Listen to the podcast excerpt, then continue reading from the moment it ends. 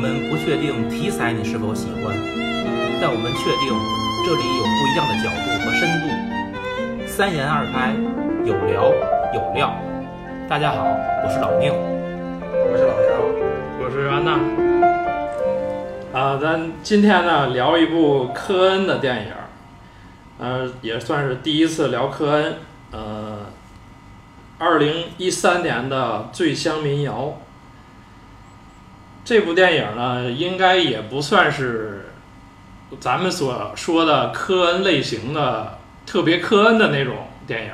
呃，那个《醉乡民谣》呢，说的大概情节呢，其实是非常简单的。呃，就说的是一个民谣歌手不得志的一段生活。说是不得志呢，其实他就是几个状态的描述。比如说，他居无定所，天天睡朋友的沙发，没有地方住，这是一个；另外一个就是身无分文，虽然是出过唱片、出过专辑，但是呢，他那个合作的队友是跳楼、跳跳桥自杀了。到他这儿呢，已经是身无分文，然后唱片也卖不出去，也得不到市场认可。还有一条状态呢，就是他睡了朋友的女朋友，然后这女朋友呢又怀孕了，但是他怀的孩子呢是他朋友的还是他的，他也不确定。然后女朋友要打掉这孩子，找他要钱，他又筹不出这钱来，然后集中到这一段时间，这是他的一个基本状态。呃，之所以聊这个《醉乡民谣》呢，其实我一路看过来，这个科恩电影呢，他在两千年的时候拍了一部叫《逃狱三王》的，那部电影呢是讲了三个人从监狱逃出来之后的一个过程，但是他那个电电影用了大量的民谣来串这个电影的主要情节，主要的歌呢跟情节是不是太连贯？然后到了这个这个一三年呢，他这个过程中呢，他读了一个呃自传的书，这个自传呢就是这个电影人物的原型出的一本自传。他读完之后呢，就是决定把它拍成一部电影。然后到这个到这部电影里呢，他用了一些大量的民谣，在这里他民谣的跟那个主要情节，我觉得是它是串起来的。他人物的一些状态或者一些心理，他通过民谣的歌曲展现出来了，是跟他以前有一个呃很大的一个进步，是这样。你说的那本书是他这个电影的主人公勒维恩的原型的书吗？对，或者是跟他有关的书？呃，勒维恩的原型呢叫呃俗称叫范荣克吧，就他出过一本自传，他这电影的名字也是根据当年那个范荣克他的一张唱片的名字化用而来的，对，就是把那范荣克的名字直接替代成了勒维恩，就成为这影片的名字。对。但是你说的是勒维恩的一本书，还不是一张唱片，是呃，吧不？是唱片。嗯，他那张唱片呢有意思，就是范荣克的唱片呢，在右下角有一只猫，就是那个唱片封面。嗯，然后这个电影里的那个勒维恩的那唱片封面是没有猫的，但是它情节里，电影情节里是穿了大量的猫的情节。嗯，就是当时呃科恩兄弟做这电影的时候就觉得他这个电影情节基本就是没啥情节，就决定把这猫拿进来作为情节穿到这电影里。我觉得这挺成功的，它这只猫。然后专门他们是给这个猫起名不叫尤利西斯吗？对，后来是人家就专门有人问他们说，为什么你把这猫起名叫尤利西斯？你有自己的意思吗？这次科恩兄弟没让咱们失望，他们的回答是：我们给这猫起名叫尤利西斯，就是我要告诉你们，我们一直在这儿，我们从未离开。这也是一个掉书袋嘛，对吧？这也是一个掉书袋。我很感激这个这个这个安娜能提出来，就是提这个《醉乡民谣》这个电影，可也就开创了一个咱们这个节目一个新的系列，就是也是我想感兴趣的这科恩兄弟的这个系列。这个《醉乡民谣》这个电影在科恩兄弟的这个作品序列里头，是很不像他们兄弟俩的作品，很温情。嗯，虽然结局也是有点儿欧亨利不那么励志，但是这个电影就是如果你多看几遍，或者说你看进去的话，你就会觉得还是挺符合他们俩人的这种风格的，这是一个问题。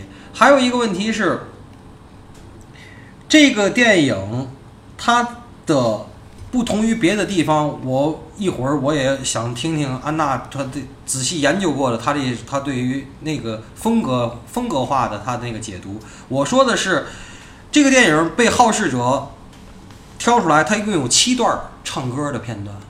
一般咱们的电影选择这种唱歌的片段啊，第一，他会用比如说知名的歌手，或者是别就是比如说配音什么之类的。而这个电影全是主演者本人，说是有一段本人唱的对口型，嗯，只有一小，据说是有一小部分，但是剩下的七就是七首歌的大部分，一共七首歌都是他本人完全个人演绎的，就这是一个这个勒维恩的演员叫奥斯卡伊萨克，是他自己唱奥斯的。是他唱的，这是第一点。第二点，不同于其他很多类型电影的是，他们呈现的是这些歌的完整版本，而不是片段。对，所以有好事者说，这个电影是七个 MTV 的串烧。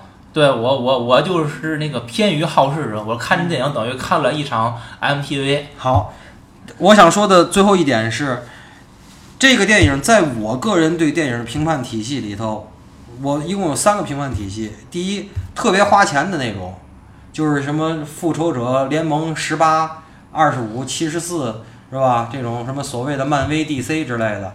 一种呢，就是讲故事的，很多讲故事讲得很好的电影，比如像《活着》、像《霸王别姬》，这些电影都是讲状，就是讲故事的。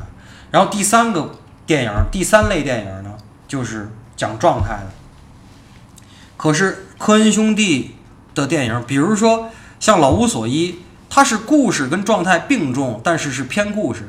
可是《醉乡民谣》在它的序列里头，基本上只有状态，就是你说的没情节。你觉得？对，你说的没情节，就是他讲状态。可是还有人说，研究这个电影是由美国的著名的知名的影评人说，它是一种散文的回环式结构，就是从故乡出发到纽约追梦，然后再从纽约回来，最后又回到他开始的地方。这种就是回环式的散文的结构，这个是人家的专业的解读。当然，影评人谁都能当，影评谁都能写，怎么写都对，这个是我同意。可是就是这种描述状态的电影，如果你说它没情节，这种可能多少就是对这种电影你可能或者是，嗯嗯，你不够喜欢，或者说你对这种描述状态的电影你有个人的那种好恶。我就是对这种描述状态的电影，比如说。我第一次看就是《风中有朵雨做的云》，不，不是风中，就是那个《地球最后的夜晚》的时候，我特别不喜欢。我看到第二遍的时候，我就觉得还行。我看到第三遍的时候，我觉得很好。这是就是去年到今年里头，就是国产电影里头相当不错的一个，你知道吗？就是《燃烧》也是，我看第一遍一般，然后越看越好。然后现在我还经常会拿来拿出来，因为我有一个 A P P 是免费的，我还看个几十分钟。有时候，哎，我说这个这段就那 Steve 原。那个那个不够揍，那为富不仁的那种，自个儿还要横着点劲儿那个样儿，就特别就这种这个燃烧，其实还是也是个描述状态的电影。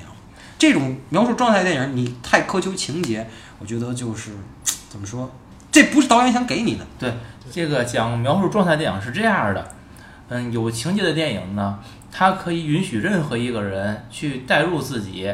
然后把自己的情感和电影去去共鸣，嗯，从里边去找到感动自己，或者是让自己感到愤怒啊、不愉快、心酸，可以找各种感觉，因为它有故事提供给你完整的一个结构。它是能够给你一共共情的平台。对，嗯而状态这个东西呢，它的面儿会狭窄一些。只有当你的状态跟他的状态找到契合点的时候，你们俩合上了，嗯你会完全投入，就喜欢的喜欢的要死，无感的就是完全无感，它就会有两极分化，会非常严重。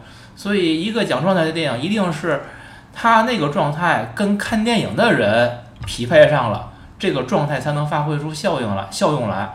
如果这个没匹配上，这个电影就被那个观影人给 pass 掉了。它是这么一种，就它也是形成一种新的状态了。它的适合人群可能会相对偏窄一些。同意。呃，就是你你说他的状态，但影片的状态呢，就是一个字儿，就特别丧。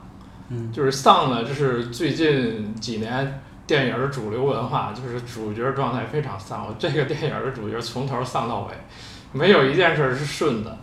他的状态、气氛是这样，但是我觉得他的歌是非常好听的，跟他的气质吻合。但就是那歌不丧，对有，但是有一点儿内容是丧，但它旋律是非常好听的。对我觉得整体气质是这样。对，你在一个丧的里，你发现了一个珠宝在里边儿，是这种状态。你这是一种解释，还可以解释成歌曲很清新优美，主人公的状态却是落寞的丧，这两个也它又会形成一种矛盾。这是另外一个角度去解读它，完全在于欣赏者你个人的状态，对你个人的心灵的，甚至它它都不是你一个长期的一个状态，它只是你当下的一种感受。甚至同一个电影，你在不同的时间看，你对它评价可能差异也会非常大。我倒还可以，因为我是第一次看，因为它一三年的，距离现在也五五六年了。你这次看，我觉得非常非常享受。嗯，因为我看这个电影是这样，它这个状态本身我就讲的挺好，是不是很好没有问题？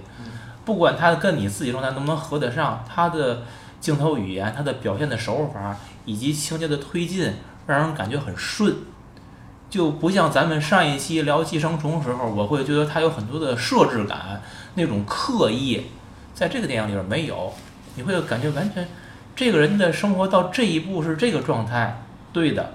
他到下一步他会去怎么做，逻辑上合理，你会非常顺畅，会感觉这一个人的他的情绪是平稳步推进，然后你会跟着他从头走到尾，最后不管他是成功失败，他的喜悦或者悲哀，嗯都是很正常，是可以接受的。我一般你们知道我的习惯就是我聊节目的时候，我不看关于这些电影的一个别人的评论。嗯嗯可是我是一个很偶然的机会看过一个关于这个电影的，不是评论，是一个很专业的，就是学电影的一个学生，把这个电影做了一个拆拆电影的一个分镜头的分析。嗯。很长的一个电影，我才发现，如果你再看一遍的话，你按照他这个文章看的话，他对这个整个这个节节奏节奏推进什么的哈，这个这个文章完全没说，我就别在这个里边安利这个电文章了，只是说我就告诉你，我看完这篇文章以后，我把这个图，我把这个整个这个电影重看了一遍，我发现真像这文章说的一样，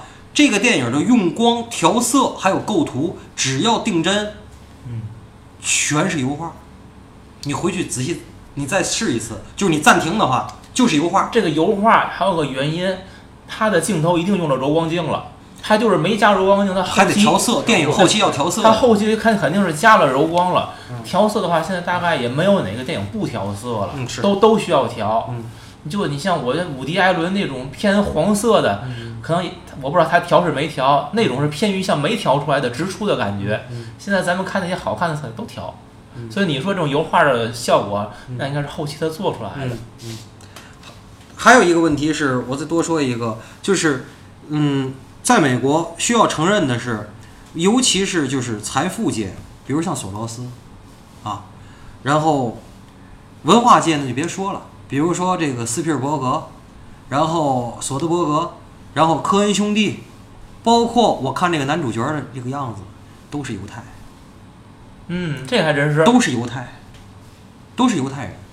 嗯，你想把主题引向哪里？不是，就是说，你要知道，就是犹太人他的这种，嗯，对于这个文化，第一，对美国主流文化这种操控哈、或者说影响力，是我们需要看待任何来自好莱坞的艺术作品需要你顾及到的，就是你不能无视它，你明白吗？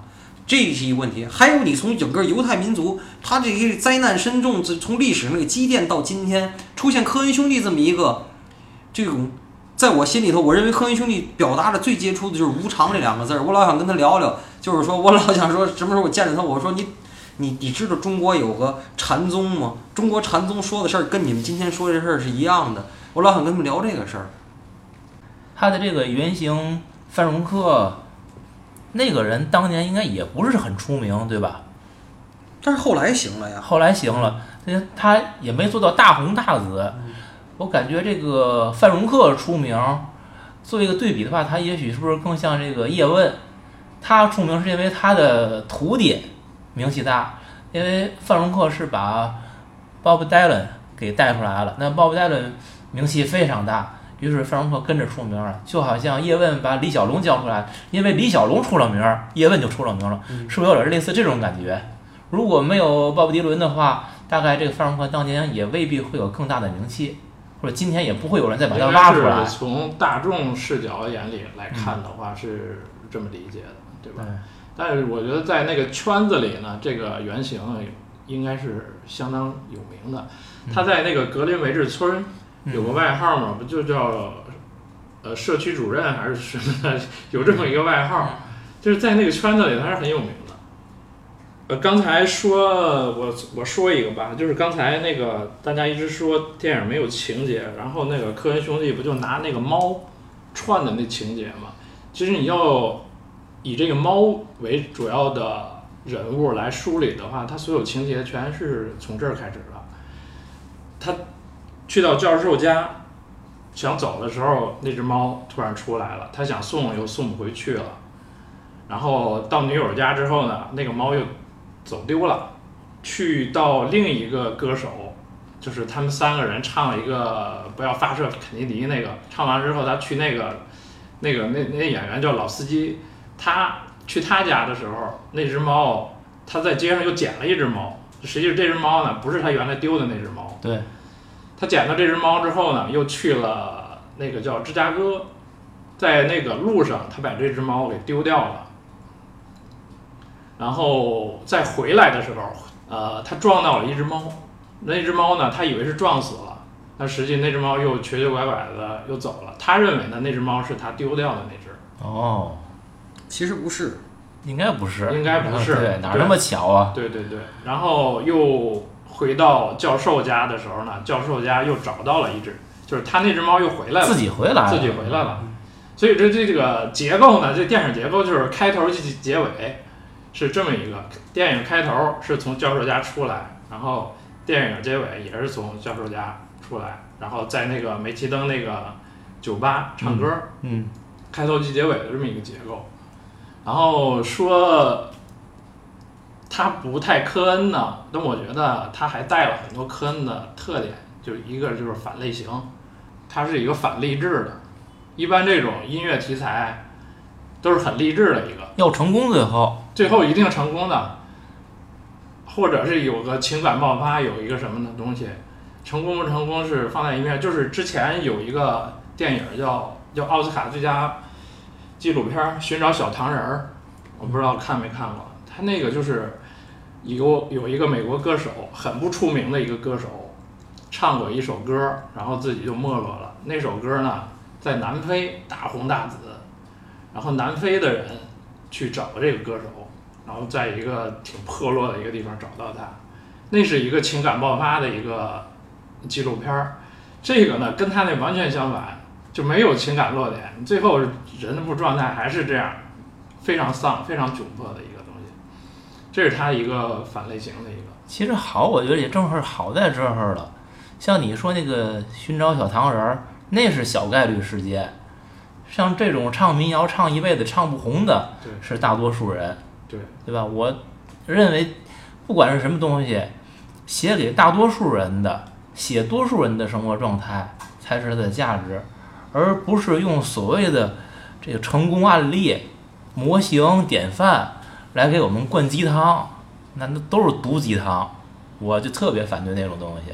对，所以科恩兄弟不一直强调这电影，就是老杨说的，他那个就是你你在这个年代，你生活过，你参与过，这就是他要表达的东西。这个电影的话，你们觉得勒维恩这个人，他是在追求一种什么样的一种生活？当然了，首先他是没钱，他混的也不怎么样，也没出名儿，就是在这样的一种情况之下，他在追求的是什么？呃，他还是以他的音乐为生的。你像在教授那家，然后其他人让他，哎，你属性唱一首，唱一首。他刚弹，刚弹个开头，立马就啊发火了，说我这个东西不是为取乐你们的，我是赚钱的，我是我的工作呀，我的理想都在这儿啊，我不能 唱这个给你们。我觉得他是一个相对理想主义一点儿的一个人。他说这话自相矛盾啊，我看，啊，因为他唱这个，他之所以发火，是因为他唱的时候，那个女主人跟着他唱起来了，他认为你不应该出声，我弹我唱，这是我在表演，他把自己视为一个艺术家了。可是他反过来，他又说，那我就是靠这卖钱为生的，你唱这算什么事儿？影响我？他本身这话，我在我看来就是自相矛盾。你你难道不是在这儿去让人家高兴吗？对吗？你如果是卖钱为生，那就得金主高兴啊，你就怎么来呀，对吧？你要说你不不是卖钱为生，那你你干嘛发火呢？对吧？我想发散一下啊，就是说，嗯，我我有我有几个小故事，我能不能对这个对咱们这个故事对咱们这个电影的这个评述有帮助？第一，我有一个朋友在美国，现在他就住在住在湾区，他是个作家，然后他有一天那个水管坏了，反正家里有好多那些杂活吧，需要找水猫，咱们叫水猫，就是说过的 handyman，找 handyman 来帮他修理。然后找来修理，那人就来来了，三十三四十岁，然后来了帮他干活，一边干那聊，外国人都爱聊天，就跟他聊天说你是干嘛的呀？然后我们那朋友说我是个作家，那哥们儿非常诧异，那哥们儿说，我也是个作家，您这活儿啊一天真完不了，我呢，下次来的时候我把我那个稿子带过来，您给我看看，因为您是出过好，听说他不是互相介绍嘛？他说在中国出过几本书，在美国也出过，怎么怎么着，怎么怎么着，然后在美国还学过编剧什么的。然后这哥们就说说，我那是我写了很多年，但是我没有出过，没有出版过。咱中国呀，你这么一比啊，咱中国这自费出版现在有多少人自费出版？门槛还是很低的。这外国啊，有很就是外国有文学梦的人，有文艺梦的人，比中国只多不少，但是他们都没有人鼓起勇气来自费出版，说我都没出，我带过来稿让您看看。然 后完了转天，然后完反正就第二次来，完了我让看看，我还问他了，我说我说你发出来朋友圈跟微博了，肯定这人写不怎么样吧？啊，高也不能这么说，但是反正从我的角度，我是觉得写的不怎么样，然后然后但是写了很多年，这也是就是外国的那个。就是外国很多人，其实你想多了。我是觉得老宁在这方面你想多了。这些像 Isaac 那样的那年轻人啊，我见过很多。他们这些人其实更多的他们是活着，可是他们想的那种有尊严的活着呀，在他们脑子里其实是混乱的，对，是混乱的。就是说，他们有的时候呢是，比如说打零工，打完了钱呢，他就是他跟咱们中国人比，或者跟亚洲人比，他们的生活没有任何计划性。他真的可能就是我在尼泊尔看见那些好多男孩儿什么的，他是他们咱们认不出来啊，他们意大利人是真能认出来谁是意大利人，他们就给那种意餐厅发那种小广告，你只要拿我这广告去，这 coupon 就给你打九折。他就是来了，把路费花没了，他就在这个店儿给这个店儿在街上拉同国的人，其实不是骗子啊，就是拉同国人上这个店儿吃饭，然后这店儿给他工资，他攒够了这工资去下一个国家旅行，或者买张机票回家而已。这种事儿咱中国人能干吗？天天睡别人沙发看人家脸色，你你这个生活你能一你能弄一年两年吗？反正我不能。这是这其实是文化差异。其实更多的，我觉得这样的年轻人，你说他为了梦想也好，其实很多人一开始可能是为了梦想，后来就是为了活着。只是他只有这一技傍身，他不会修手表、修鞋，他就会弹琴唱歌，他就只能弹琴唱歌。他不在酒吧里唱，就在街上唱，在街上唱，反正没城管打他，是不是？这是第一点。第二点，好莱坞附近片大片场附近的那些贵的好多的餐厅。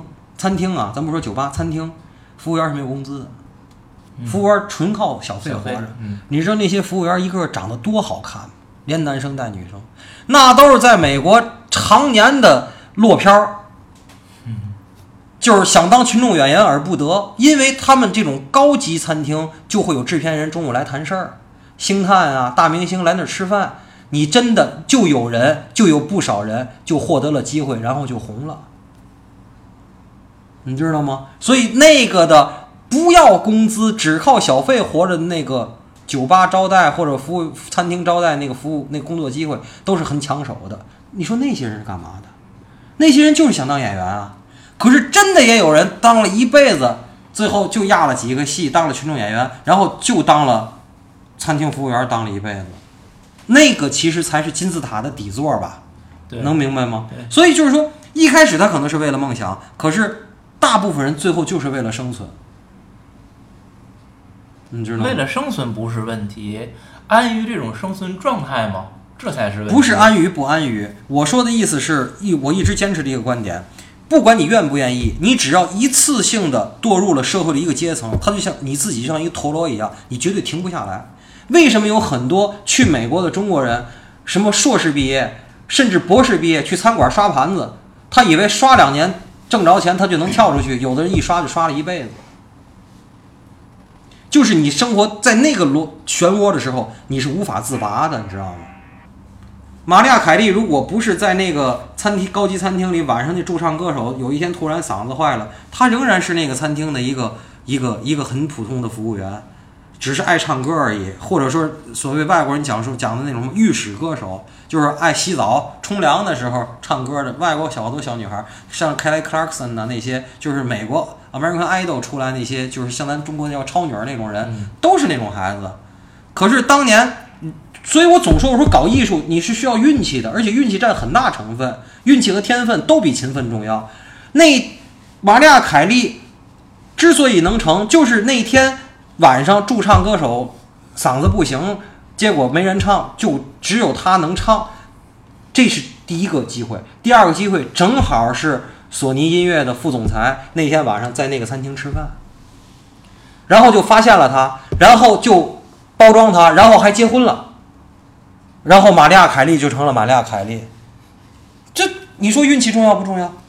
接着你这个话说，电影里边有个类似的情节，勒维恩穷困潦倒的时候，他接到了那个哥伦比亚公司的一个电话，让他去说，是因为他那个朋友，嗯。那个 Jim，嗯。他们想排一首歌，有一个人临时退出了，嗯。然后有个空缺，所以 Jim 说你来吧，我觉得你行。嗯。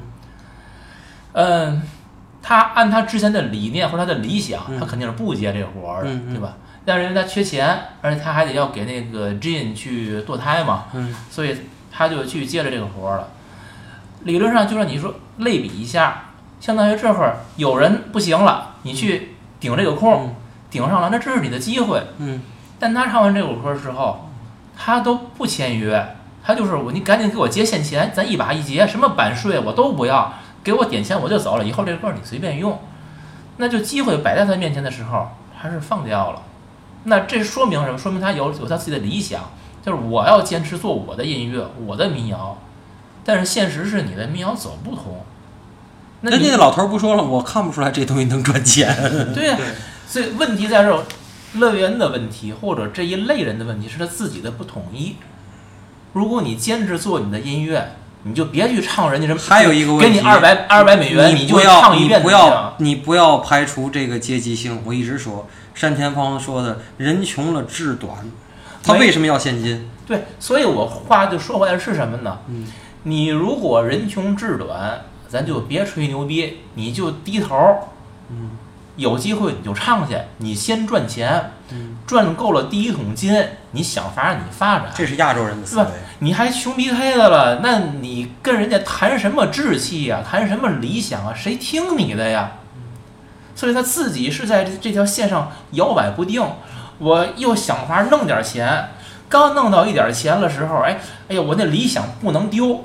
刚拥抱理想的时候，放没饭吃了。哎呦，这有个演出，那算了，我演去吧。可是这种状态，你不觉得老丁这种状态很真实吗？这种状态是一个真实人的状态，是很不虚假。，但是这也是所有人的问题。嗯，如果不能摆脱这个状态，就注定了这辈子活不好，而且成不了事儿。嗯包括你你说那个机遇，也不会落在这个人的头上。嗯这种人就不配享有这种机遇。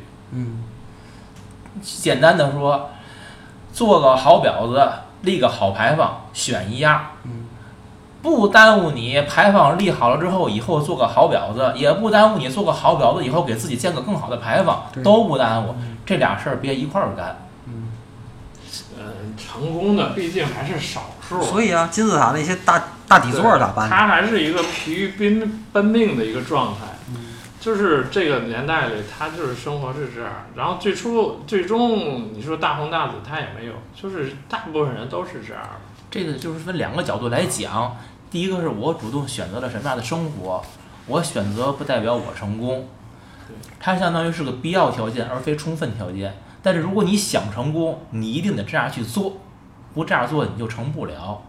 其实这个我现在讲的就是这些人，他们从一开始就放弃了自己的准备了，相当于没有这个准备，你怎么去成啊？没有可能性。嗯，是就是之前那个《逃狱三王》。那里用的那些民谣的歌曲呢，就我理解是好多都是民间小调的那种感觉。嗯。呃，你到这里呢，就是范荣克创作的这些个《哈密哈密》这个，它比那个民间小调，我感觉它又就层次上它又成熟的民谣作品，对，相相对商业了一点点。儿，对。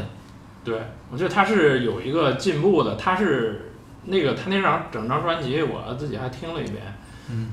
呃，都是这种类型的。这歌挺好听的，它一点问题都没有。对，这在就是过来说也算代表作之类的。就是涉及到一个市场问题，就是不知道是从六十年代开始，包括现在的美国市场，就是这种民谣叫 folk song，嗯，是不是还是市场相对小，被摇滚啊、被流行挤压，它是生存空间非常低。原则上哈，我如果我理解没错的哈，这个 folk song。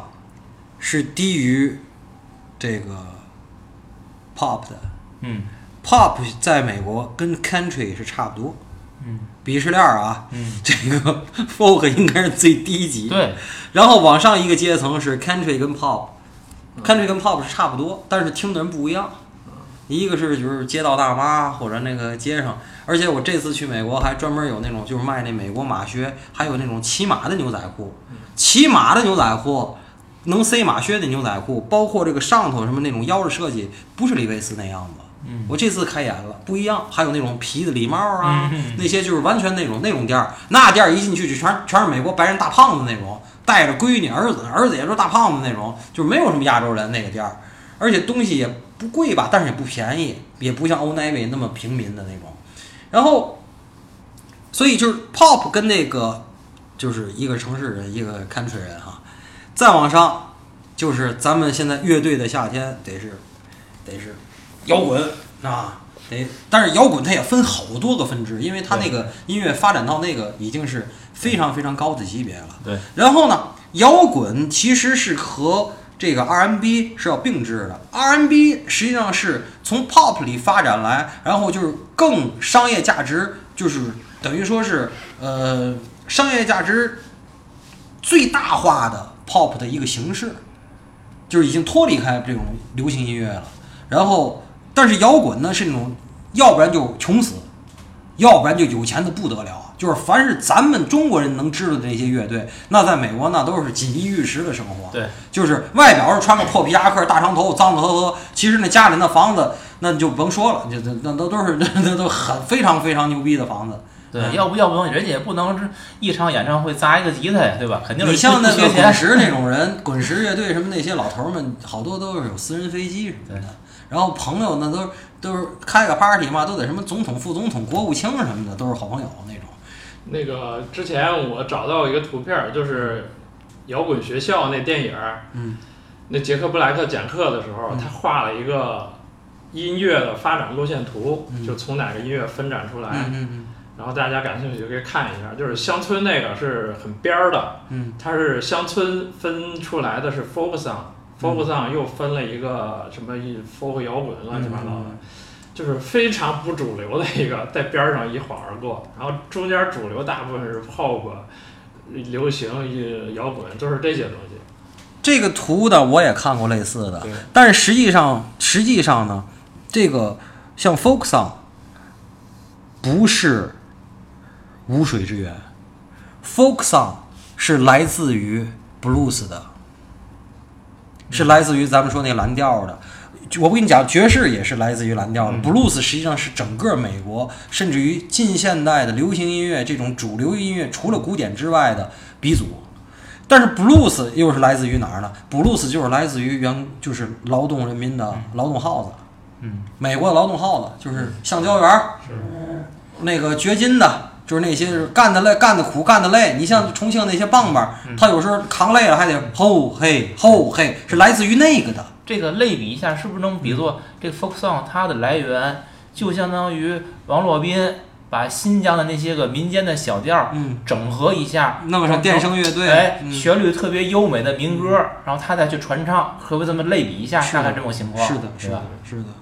对，包括电影里那个大胖子古德曼演的那个，他实际上是一个爵士乐手。嗯从他谈话里能发现，呃，他看见那个这个主角的这个吉他之后呢，他很鄙视的说：“我你是干什么的？”他说：“我是唱民谣的。”嗯，他说：“哦，我还以为是音音乐家呢。”所以说，就就这个就是唱民谣就不是音乐家，对，从就是爵士也是很主流的。嗯，但是呢，就是乡村这个就民谣这个东西，就是太偏太太太太非主流了。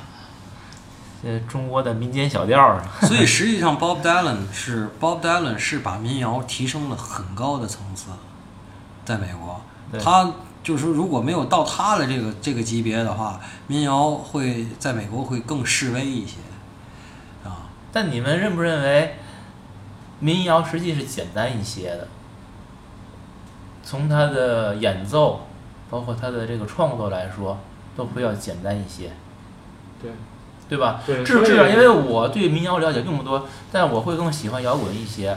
我能够看到摇滚的演出的它它的那个技法，然后它那种复杂程度，包括它的那个编曲，这些乐队人之间的配合，我认为比民谣是要复杂很多的。对，但是他这个民谣你再怎么弄，他也弄不出花来，对，就是炫技的。你比如说他唱的跟那个就哥伦比亚那个制作人，呃，不是跟那个芝加哥那制作人，他唱的那个亨利国王那段儿，他那个技法也挺强的。嗯，但是那个就那段儿很反类型，所有的情节、所有的画面、镜头全推到了，推到了之后，那个老头儿来一句：“我看你这个没什么赚头儿，对啊，全给否决了。”对啊，就是就是就是他再再玩出花来，他也就跟那些个乐队的东西差不多，对，对没有商业价值。对就是不造。这个格林威治村呢，它作为曼哈顿的，其实当初是一个边缘地区，是从差不多上个世纪的上个世纪初，一九零九到一九一零年开始，就是有一帮这种边缘艺术家就在那儿堆着，在那儿堆着。其实呢，我可以，我可以说，它发展到今天呢，他们说自豪的说是巴黎左岸的翻版。就是这个整个这个格林威治村，可实际上当年这些格林威治村，一九零九年、一零年开始，它是一个非常边缘地带的一帮边缘人扎堆儿的地儿。什么意思？咱们以前聊的那午夜巴黎的时候，当时在在巴黎混的那帮艺术家，不是全是法国人，对，都是世界上很牛逼的艺术家，然后在巴黎那儿待着，然后巴黎那儿有一个自己交易的市场。你像德加的画值多少多少钱，几百美金一幅，它是有价的。嗯就这帮人就扎堆儿上那儿，我的东西好卖，也有人认，又能形成交易。我在那儿干，没钱去巴黎的，这帮在美国的上哪儿呢？就上格林威治村，就形成了一个艺术家的聚落。所以也就是说嘛呢，这帮艺术家咱们知道的少，为嘛？没有巴黎那帮有名啊，最后也都混得不咋地呀、对就成了这个格林威治村了。然后这范荣克呢，这个段故事呢，说的是一九六零到一九六一年的时候的那个范荣克，那个时候已经是格林威治村，就是在文化史上啊，今天美国文化学者承认的是格林威治村最后的那一那一那一段了，因为。大家都知道这个 Woodstock 就是这个伍德斯托克音乐节，一九六八年筹备没成，一九六九年那一次叮咣五四夏天比划也是乐队的夏天。一九六九年 Woodstock 有多牛逼，然后美国的这个嘻哈就是嬉皮文化，就从那儿就开始就完蛋了。也就是说，到一九六九年，这个 Woodstock 也是也好，格林威治村也好，它在文化史上的命运已经就终结了，就戛然而止了。也就是说，这个范荣克栽的时候是那种格林威治村最后的荣光，你能看见那些什么这个什么跟这个也睡觉，跟那个也什么这那个的，就是美国最后的那个要做爱不作战，然后那乌斯奥那三天就是最后酒都没喝的了，但是毒品有的是，然后就是也都不穿衣服，谁跟谁睡觉也不知道，都记不住了，你知道，反正都都是就是迷迷就是什么嗨的状态，这个特别符合这个什么，但是这个男孩呢？就是咱们看这个电影，这个主角呢，其实并不作，在这方面他有他的一些可能理想。当然，我不排除我饿饿一点，他也是穷。嗯那毒品不要钱吗？是不是？那啊，他这个格林美治村就是电影里演的这个煤气灯的咖啡馆儿，嗯我还上网搜了一下，就是在外网上有好多视频，就是那个年代的嗯。他最初呢，他是读诗，不是不光演唱，嗯还有读诗的一个过程，就是一群人读诗，嗯然后有人鼓掌。嗯那后来呢，可能是鼓掌声儿太大扰民了，嗯扰民了之后就不鼓掌了，改打响指了。嗯就那视频看着特有意思，所有人啪啪啪都在打响指，打完响指之后开始读诗，嗯是有这么一个传统的，挺有意思的。他在那个酒吧唱歌的话，你看那个酒吧，他好像不是自己去组织，是那个叫 Papi 的人，他去负责组织这个演出。他不还说了一句嘛，这儿的租金太贵了，反衬了一件事儿。如果你请的这些歌手足够吸引观众，足够赚钱，租金贵点儿又算什么呢？是因为你请的这帮民谣的人，他不够火，他的号召力不那么强。包括他说的 Gene and Jim，他们来演出，这些人是来听他们唱歌的吗？不是啊，说这里大部分人是想上 Gene，还有一小部分人是想上那个 gym，现在就是同那个同性恋嘛，对吧？有一个叫特洛伊的人在那个酒吧里边演出，当时他说要请台下的两个人来上台演出，说大家应该感到非常的惊喜嘛。那个时候，那个乐文以为是要请他，他还说：“哎，我没带吉他怎么办？”结果实际根本就没请他，他自自己以为自己多有名，弹多好呢，请的是 Jim 和 Jin。结果 Jim 和 Jin 上去之后，是那个 Papi 说的，这儿的人来看，实际是想上他们俩，并不是来听歌的。所以从这些侧面来说，乐文自己以为自己很有才华，大伙儿喜欢他，但实际呢，他的同行都并不认为他有价值，没有邀请他。邀请的那两个人呢，是因为那两个人首先给他提供了住处，另外是这两个人是因为他们的性别或者是外貌受这个观众的欢迎，所以他们能够号召观众去请他上去。这都说明在那个时候民谣在当时是没有什么号召力的，并不强势。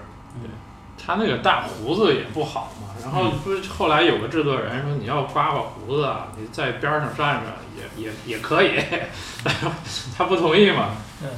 而且他回到这个人物，我说勒维恩的状态是摇摆的，他的音乐理想并没有那么的坚定。就是当他遇到了挫折的时候，他想到的是什么？是我重操老本行，因为他以前是个海员，他有大副的证，有海员证。他放下了吉他，他要回到故乡去把什么把我海员的会员费补上，然后结果发现自己的那个大副的证被他姐姐已经给给扔了。所有的垃圾全让他姐扔了，对吧？？他还怨他姐，实际那是他自己，他姐说你把你东西拿走，他自己说的，我不要，你给我扔处理了吧，是不是？他让他姐姐处理的，嗯，结果他想当海员，是这条路又走不通了，没办法，又把吉他拿起来，再重新回到这个城市里边来去进行演唱生涯。你说他有什么音乐理想？他不就是为了就你说的为了活着吗？那你活就你就按活着的那个套路来呀，你就有个活着的样儿，又不好好活，放不下自己那个臭架子。我说，所以这人极其的不统一。他没有架子，他最后的结结尾去能去那儿演出，还是他那个女朋友给他介绍的？怎怎么介怎么介绍来的呀？你要有架子，你就不应该去嘛。他没架子，他就去了。不是他不但没架子，而且没志气，而且他极其不尊重他这个女朋友。那个演演出机会怎么来的？你们应该都看得很清楚，对不对？那个有争议，一点争议都没有，因为那个 Papi 在影片的前半段，他跟这个勒维恩说：“我想上 Gene”，说的非常明确，那就是他还没上呢。呃，Jean 给乐维恩介绍完那个酒吧演出机会，那个乐维恩还嘚瑟，那次我不去，什么这那这那废废废皮烂个的一堆，最后他还是去了。去了之后，在那个酒吧里边，Papi 跟他说的什么，就是说，呃，我已经上过 Jean 了，是这么说的吧？这个情节交代的是非常清晰的。为什么他能上过 Jean？为什么乐威能有这个演出机会？就乐威恩的臭脾气，他以前应该已经就得罪过 Papi 了。他是没有演出的机会的，给他这个机会，那是因为是看在 Jin 用身体给他买单了，多明确。你可以这么理解，但是都是他一面之词，对吧？嗯，我我我觉得这挺明确的。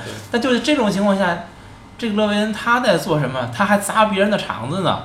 你以为你是什么？你嫌人那人唱的不好，我也觉得那人唱的不怎么样。但是你至少对人保持一个尊重吧。只有你的民谣叫民谣，只有你的音乐叫音乐，人家那就是垃圾。你们不过就是五十步笑百步嘛，半斤八两能差多少？对吗？那最后的结果就是，就像影片开头那一幕，当他演奏完了曲子之后，Papi 实际也是害他一下，说外边有个人等着你呢，那就是他头天砸场子那个人的老公，把他砸了。你说这些人有什么区别？最后，乐维恩，你影片的最后，他的嘴角露出一丝笑，那个笑是什么状态下出来的？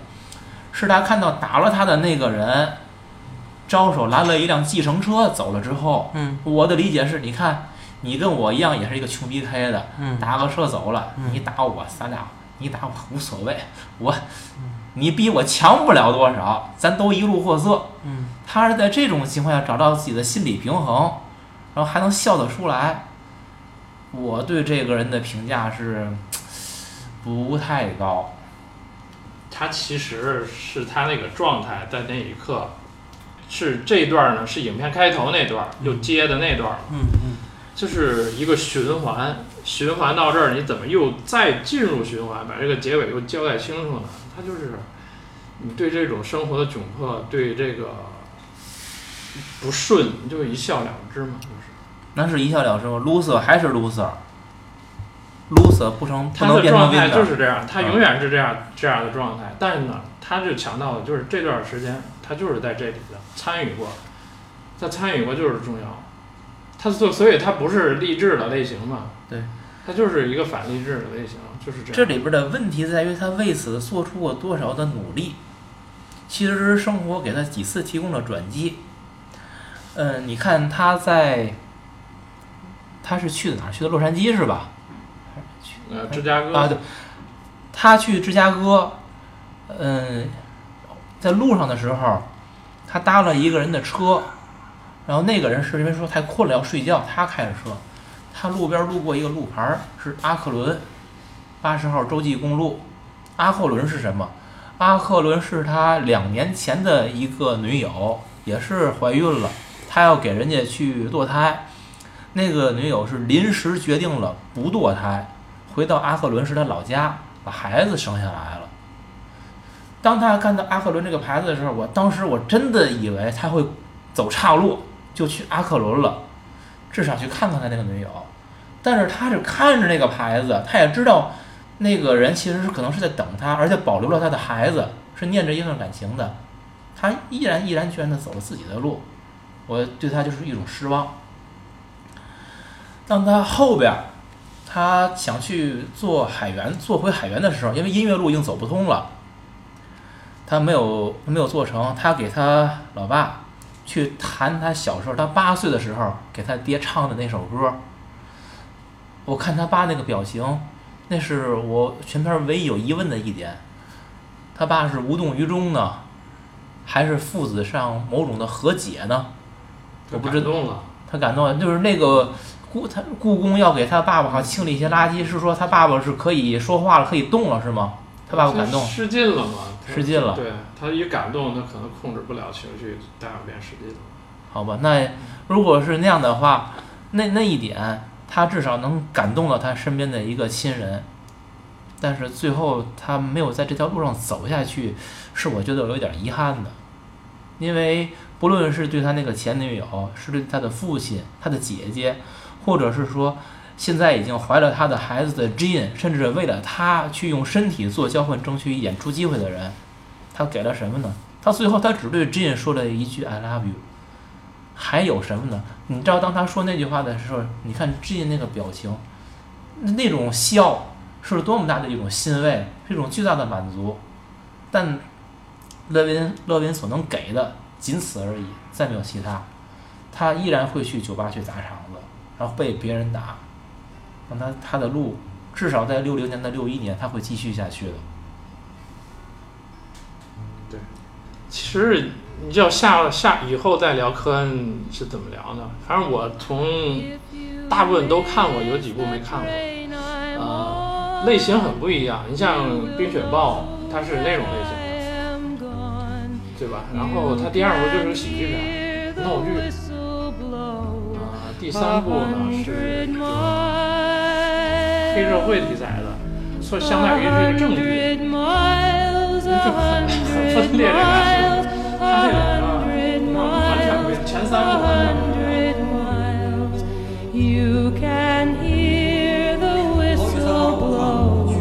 a hundred